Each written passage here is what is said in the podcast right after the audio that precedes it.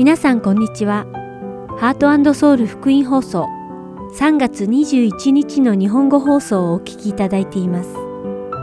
このシーズンは聖書を一緒に読みましょう。新シリーズ管理人の暮らし、そしてクリスチャニーズ入門講座をじゅうさんしゅうにわたってお届けします。では聖書を一緒に読みましょうをお聞きください。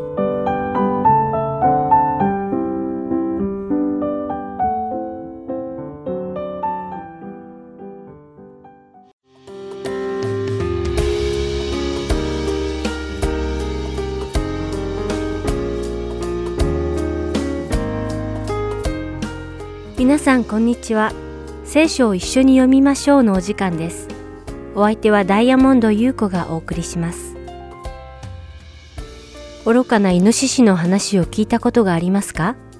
あるイノシシが山奥に住んでいました。ある日、そのイノシシは餌を探しさまよってどんぐりの木の下にやってきました。どんぐりの木の下にはどんぐりがたくさん落ちていました。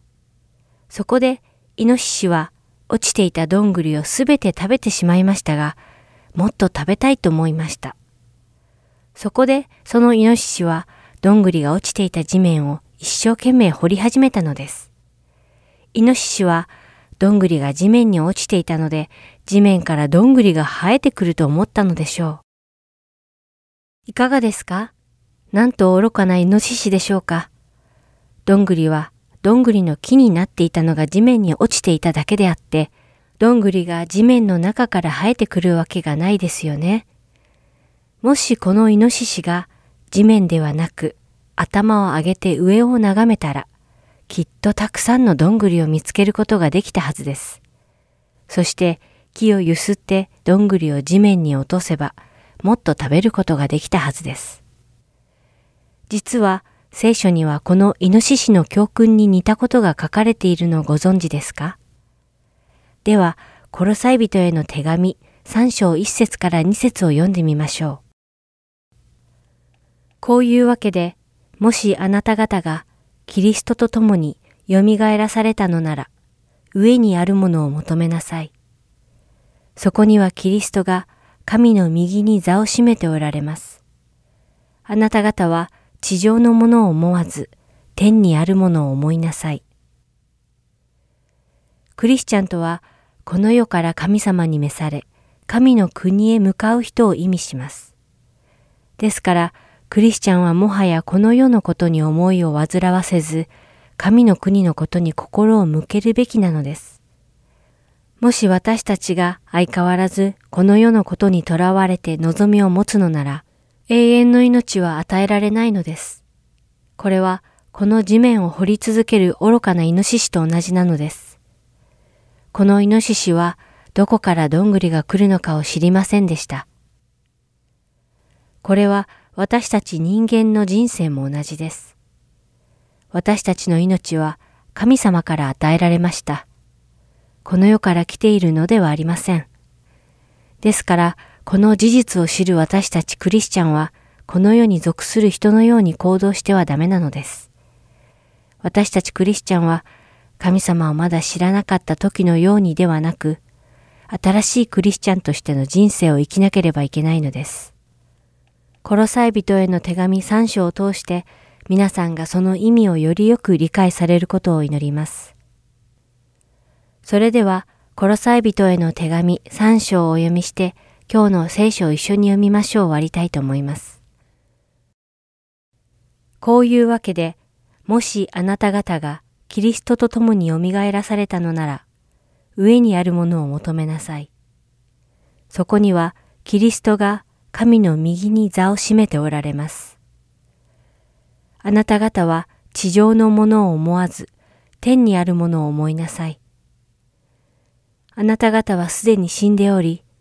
あなた方の命はキリストと共に神のうちに隠されてあるからです。私たちの命であるキリストが現れると、その時あなた方もキリストと共に栄光のうちに現れます。ですから、地上の体の諸部分、すなわち不貧困、汚れ、情欲、悪い欲、そして貪りを殺してしまいなさい。この貪りがそのまま偶像礼拝なのです。このようなことのために神の怒りが下るのです。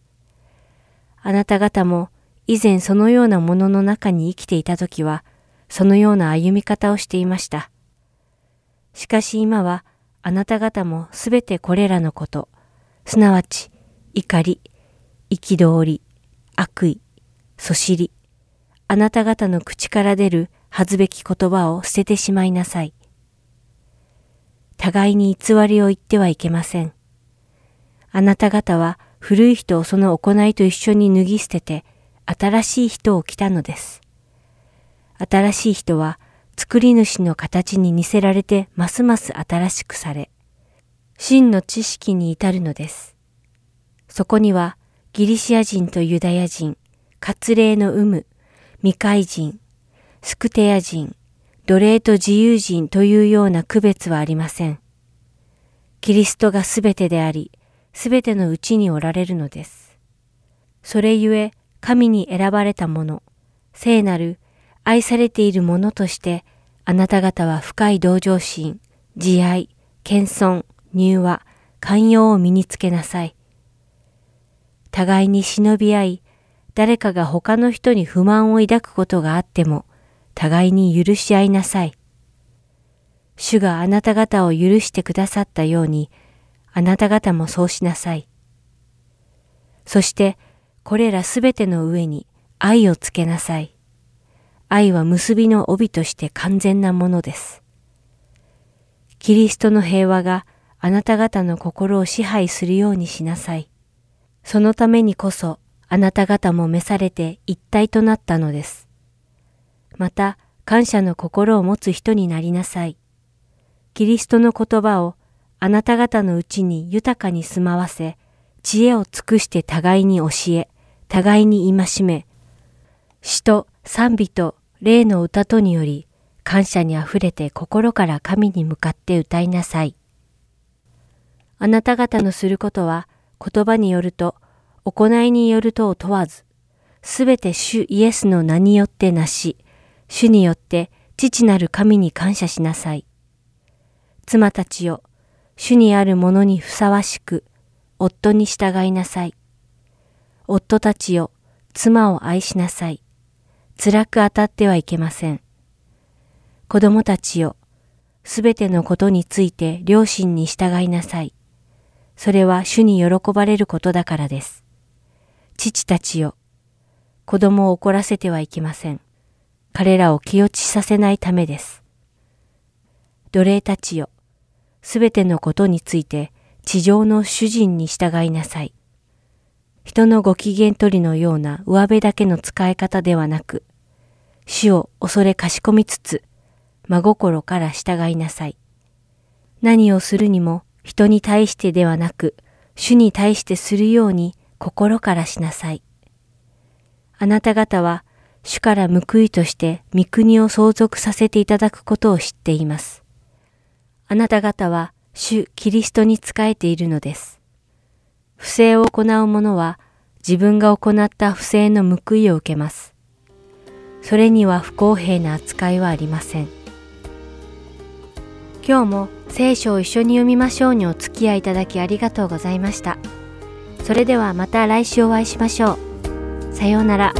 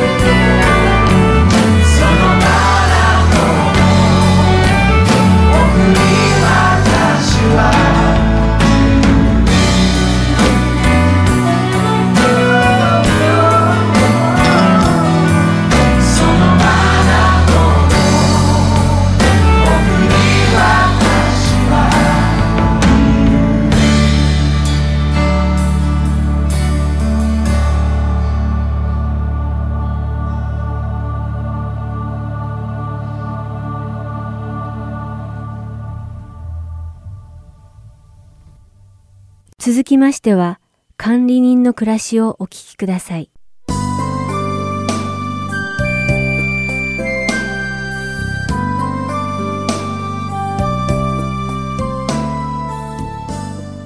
皆さんこんにちは。管理人の暮らしの時間です。今日も皆さんと一緒に神様が私たちに託されたこの世の財をどう管理していけばよいのかを聖書の御言葉を通して学んでいきましょう。さて前回はこの世に関する不安を持つと主が私たちを守っていてくださることを信用していないことになると学びました。主を信頼することができないとこの世の富が私たちを守ってくれるという偽りの約束に頼るという罠に陥ります。そしてこの罠にかかってしまうとお金を愛する心を持つようになり、やがて信仰から去ってしまうのです。ですから私たちはこの世のことに関する心配にとらわれないように気をつけていなければなりません。そしてその他にも、この世のことに対する不安が良くないという理由があります。それは、この世の不安が私たちから豊かさを分かち合う心を奪ってしまうということです。もともと十分ではないのに、それを他人に分け与えたら、自分たちが生きていけないと考えてしまうからです。このような考え方は、神様が私たちを生かし、食べさせ、成長させてくれるのではなく、この世の財産が私たちを生かし食べさせ、成長させてくれるという偽りから来ているのです。あなたは小さい子供が自分の食べ物をあなたの口に持ってきて、あなたに食べさせようとした経験をしたことがありますか？また、幼い子供たちが食べ物を分け合っているのを見たことがあるでしょうか？それは、あなたの目には一体どんな風に映ったのでしょうか。この子は自分の食べ物を自分だけで食べるべきなのに、なぜ他の子たちに分け合っているのだろう、などとは考えなかったと思います。むしろ小さい子供が自分の食べ物を他の人に食べさせようとしたり、他の子たちと分け合っているのを見て、きっと愛おしい気持ちになったのではないでしょうか。そして、そのようなことをする子供にはもっと与えてあげたいと思うのではないでしょうか。では逆の場合はどうでしょうか。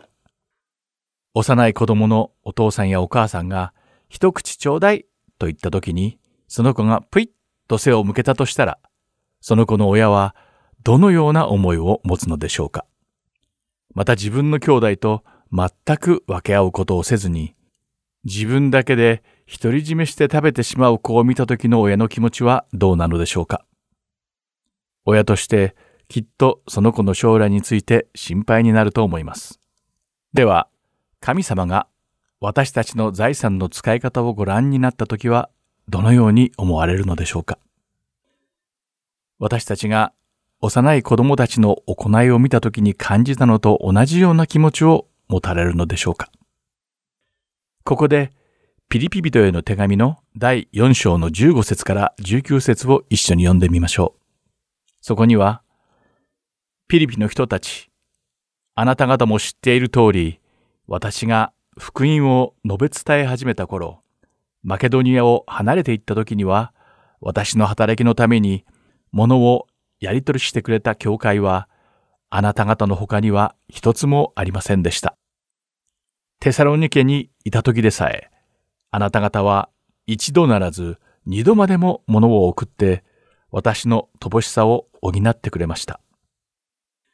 私は贈り物を求めているのではありません。私の欲しいのはあなた方の収支を償わせて余りある霊的祝福なのです。私はすべてのものを受けて満ち溢れています。エパフロデトからあなた方の贈り物を受けたので、満ち足りています。それは香ばしい香りであって、神が喜んで受けてくださる供え物です。また、私の神は、キリストイエスにあるご自身の栄光の富をもって、あなた方の必要をすべて満たしてくださいます。と書かれています。使徒パウロが宣教旅行に行った時に、聖霊に導かれるままに訪れた先々で教会を建てました。その一環として彼は、マケドニアにあるピリピに教会を建てました。そして、マケドニアでの宣教活動を終えた後、どこか他の場所に拠点を移そうとしていました。ピリピの人たちは、新しくクリスチャンになったばかりの人たちだったのですが、パウロが旅立つときに、贈り物や献金をして、彼の宣教活動の支援をしました。また、パウロがマケドニアを去って、テサロニケに滞在しているときにも、ピリピの教会の人たちは、パウロに対して二度も支援を行ったのです。これに感動した使徒パウロは、ピリピの教会の人たちに感謝を述べ、分かち合うことの大切さを説明しています。では、分かち合うとは一体どういうことなのでしょうか。ここでもう一度、ピリピ人への手紙のだいよん章のじゅうはち節を読んでみましょう。そこには、私はすべてのものを受けて満ち溢れています。エパフロデトからあなた方の贈り物を受けたので満ち足りています。それは香ばしい香りであって、神が喜んで受けてくださる供え物です。とあります。聖書には、ピリピの教会の人々が、パウロと分かち合ったものは、神様が受け入れてくださる香ばしい香りであると書かれています。また、神様は、それを喜ばれるともあります。皆さんは、この真実を知っていましたか？実は、ピリピの人々は、この真実を知らずにこの分かち合いを行った可能性が高いのです。彼らは、イエス・キリストの福音を聞いて、永遠の命を賜物として授かりました。彼らにとって、その賜物の価値は、あまりにも素晴らしいものだったので、またどこか他の地で同じ働きをするために旅立とうとしていた使徒パウロに、彼らは自分たちの持っていたものを分け与えることで支援したいと考えたのです。そしてその贈り物は、神様が受け入れてくださる香ばしい香りだったのです。そしてまた神様はそれを大いに喜ばれたのです。ではそれはなぜなのでしょうか。神様は、罪人がその罪を許され、命を受けられるようになったことを喜ばれています。これは、神様がご自分の御子であるイエス・キリストを送ってくださった理由でもあります。そしてこれは、神様が望まれたことなのです。このように愛に満ちておられる神様が、ピリピの教会の人々がパウロのためにした分かち合いをご覧になったとき、どれほど喜ばれたことでしょうか。皆さんは、イエス様が最も小さいものにしたのは私にしてくれたのですとおっしゃったことを覚えていますか。つまり、ピリピの人々が使徒パウロに対して行ったことは、イエス様に対して行ったのと同じなのです。そして、それを受けたパウロは、ピリピの教会の人たちのために神様に祈ったのですが、その内容がまたとても素晴らしいのです。じゅうなな節でパウロは、このピリピの教会の人たちにこう言っています。私は贈り物を求めているのではありません。私の欲しいのは、あなた方の収支を償わせて、あまりある霊的な祝福なのです。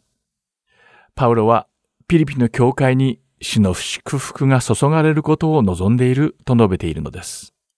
そしてじゅうきゅう節では、さらに素晴らしい神様の約束について書いています。それは、また私の神は、キリストイエスにあるご自身の栄光の富をもって、あなた方の必要をすべて満たしてくださいます。というものです。ここで皆さんに特に誤解してほしくないことがあります。教会の人たちが他の教会の人々と分かち合う理由とは、それが神様が喜んで受け入れてくださる捧げ物だからです。そして、喜ばれた神様は、ご自分の栄光の中から私たちの必要を豊かに満たしてくださるのです。しかし、神様から必要を満たしていただくために分かち合いを行うのであれば、それは動機が間違っているのです。何かを得ようという目的で分かち合いをすることは、偽善で神様はそのような偽りの行いに騙されることは決してないからです。また、マラキ書のだいさん章を取り上げて、神様は投資またはギャンブルの神様であるという人たちもいます。彼らは、神様を信じてこれだけの金額を寄付しなさい。そうすれば神様はそれをじゅうばいにもひゃくばいにも増やして返してくださいます。神様があなたを祝福してくださるのです。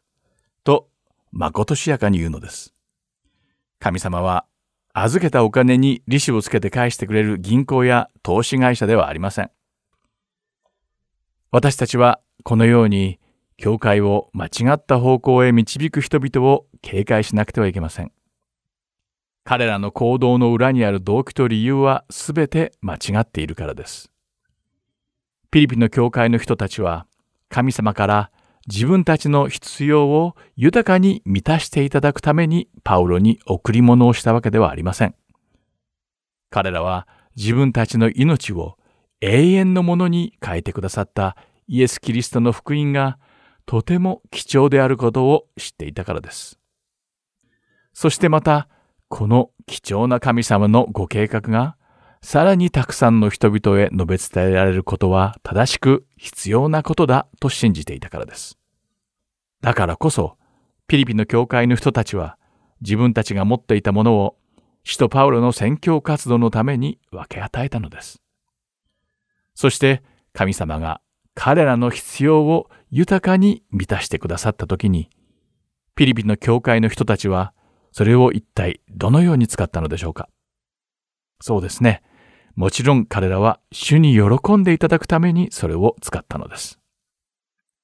ここからも学べるように、私たちが分かち合いをするとき、ピリピの教会の人たちのように、神様に喜んでいただくために、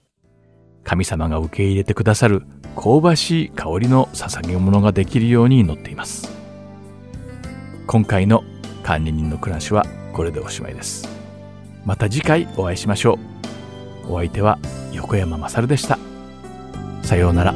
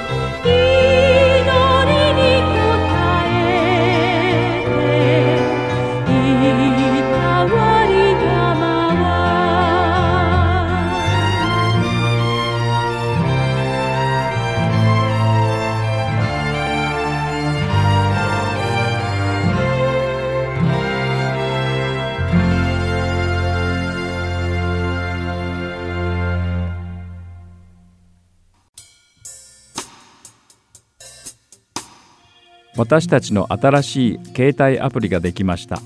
どうぞハート&ソウルゴスペルミニストリーズのアプリをプレイストアまたはアップストアからダウンロードしてください。今週のプログラムや過去のプログラムを聞くことができます。Android 携帯や iPhone でハート&ソウルまたはアルファベットで エイチエスジーエム と検索してください。ご質問がありましたら電話または E メールでご連絡ください。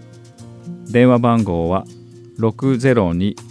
はちろくろく はちきゅうきゅうきゅう、 E メールアドレスは ハートアンドソウルドットオーアールジーメールドットコム です。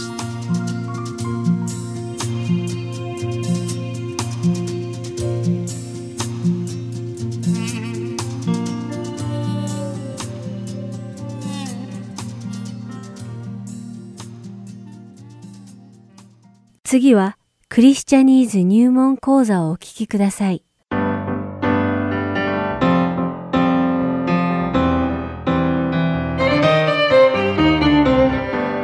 皆さんこんにちは。クリスチャニーズ入門講座の時間です。お相手は菅恵子です。今日も楽しく、一般的にはあまり知られていないクリスチャンがよく使う言葉について学んでいきましょう。皆さんが聖霊を受けたクリスチャンであれば、ブドウのジュースまたはワインを飲みパンを食べる聖餐式を経験したことがあるのではないでしょうか。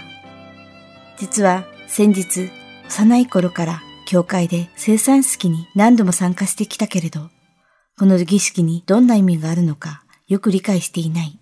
という姉妹にお会いする機会がありました。というわけで、今回のクリスチャニーズ入門講座では、この聖餐式の意味についてお話ししていくことにしましょう。皆さんは聖餐式というと、イエス様が十字架にかけられる前夜に行われた最後の晩餐を思い起こされるのではないでしょうか。この最後の晩餐は、レオナルド・ダ・ヴィンチが描いたことでも有名ですね。では、その最後の晩餐に関する聖書箇所、マタイの福音書だいにじゅうろく章のにじゅうろく節からにじゅうはち節を読んでみましょう。また、彼らが食事をしているとき、イエスはパンを取り、祝福して後、これを裂き、弟子たちに与えて言われた。取って食べなさい。これは私の体です。また、杯を取り、感謝を捧げて後、こう言って彼らにお与えになった。皆、この杯から飲みなさい。これは私の契約の血です。罪を許すために、多くの人のために流されるものです。この箇所では、パンがイエス様の肉体を表し、ブドウ酒はこの世の罪の玉に注ぎ出されたイエス様の血を表しているとあります。それではなぜ私たちはパンを食べ、ワインを飲まなくてはならないのでしょうか。ヨハネの福音書のだいろく章のごじゅうろく節からごじゅうなな節を見てみましょう。私の肉を食べ、私の血を飲む者は、私のうちにとどまり、私も彼のうちにとどまります。生ける父が私を使わし、私が父によって生きているように、私を食べる者も私によって生きるのです。聖書は、このパンを食べる者はイエス様によって生きる。またはイエス様と一つになると言っているのです。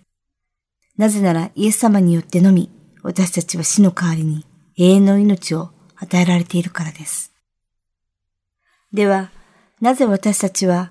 聖餐式を行うのでしょうか。ルカの福音書のだいにじゅうに章のじゅうきゅう節を読んでみましょう。それからパンを取り、感謝を捧げてから裂いて、弟子たちに与えて言われた。これはあなた方のために与える私の体です。私を覚えてこれを行いなさい。イエス様はパンを食べるときに弟子たちに、これはあなた方のために与える私の体です。私を覚えてこれを行いなさいと言われました。ここに書かれた私を覚えてこれを行いなさいというのは、イエス様が十字架にかけられ、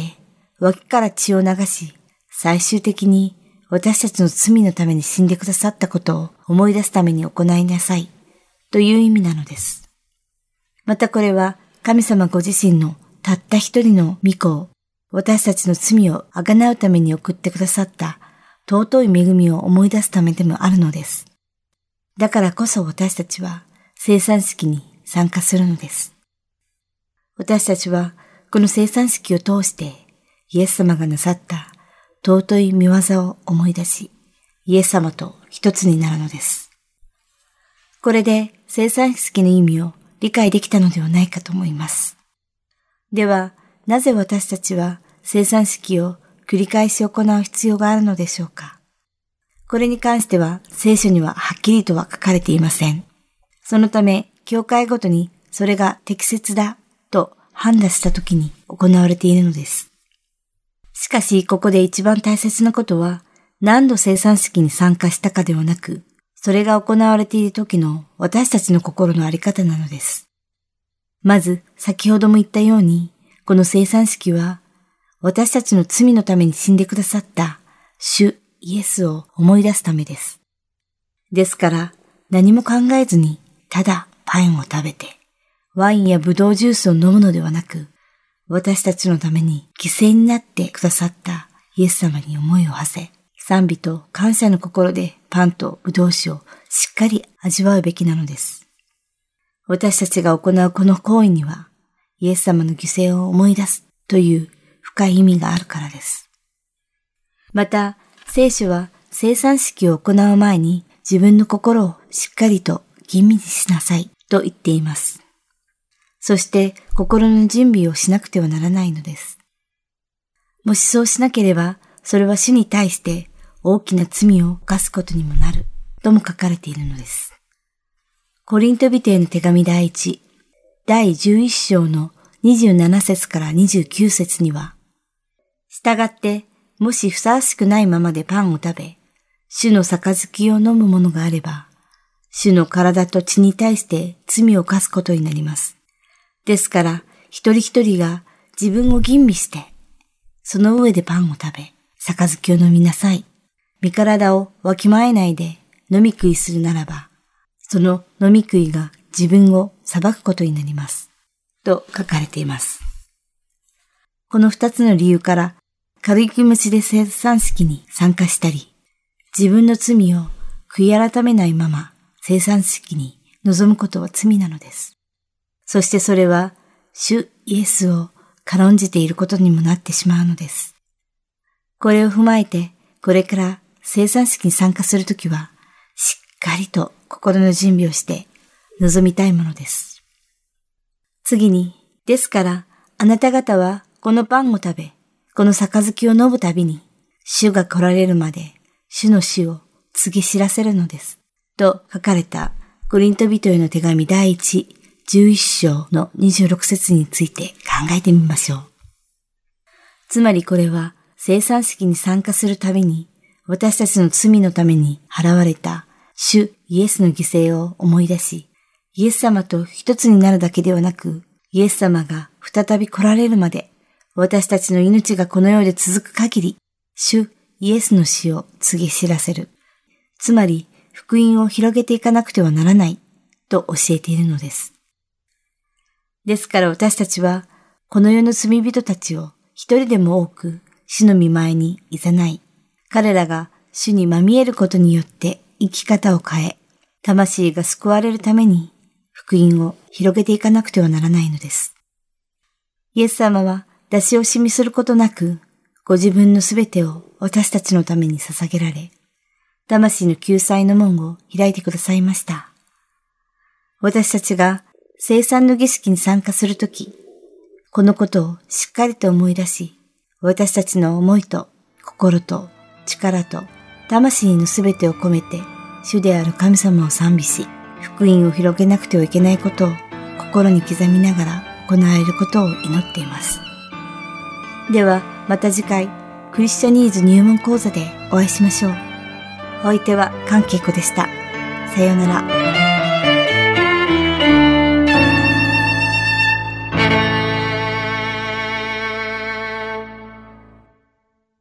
世界のすべてを作られて治める方、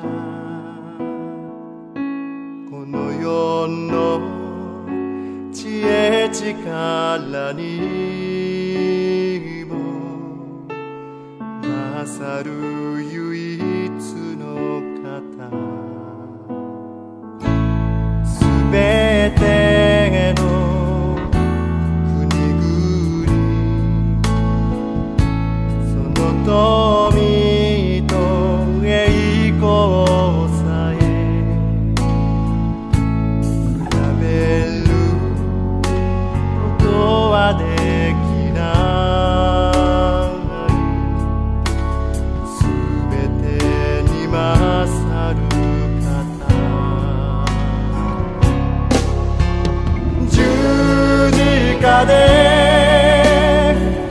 苦しまれ死なれたバラのように孤独で踏みつけられても私を愛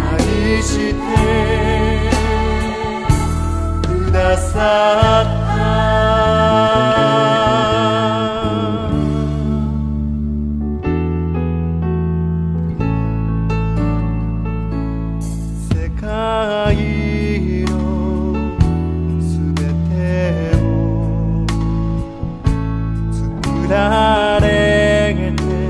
治める方、この世の知恵力にも勝る唯一の方、すべての国々、その富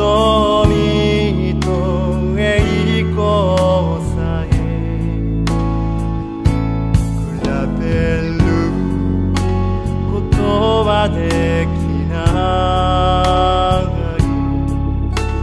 すべてに勝る方、十字架で苦しまれ死なれたバラのように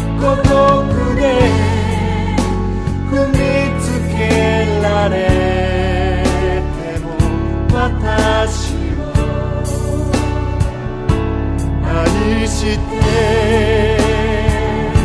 てくださった十字架で苦しまれ死な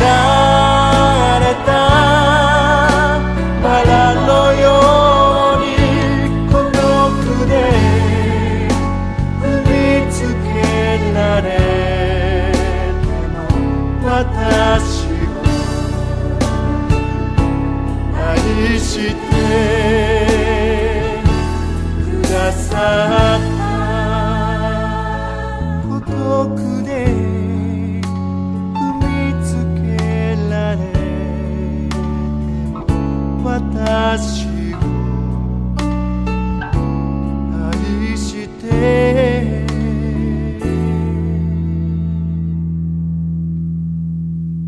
くださった」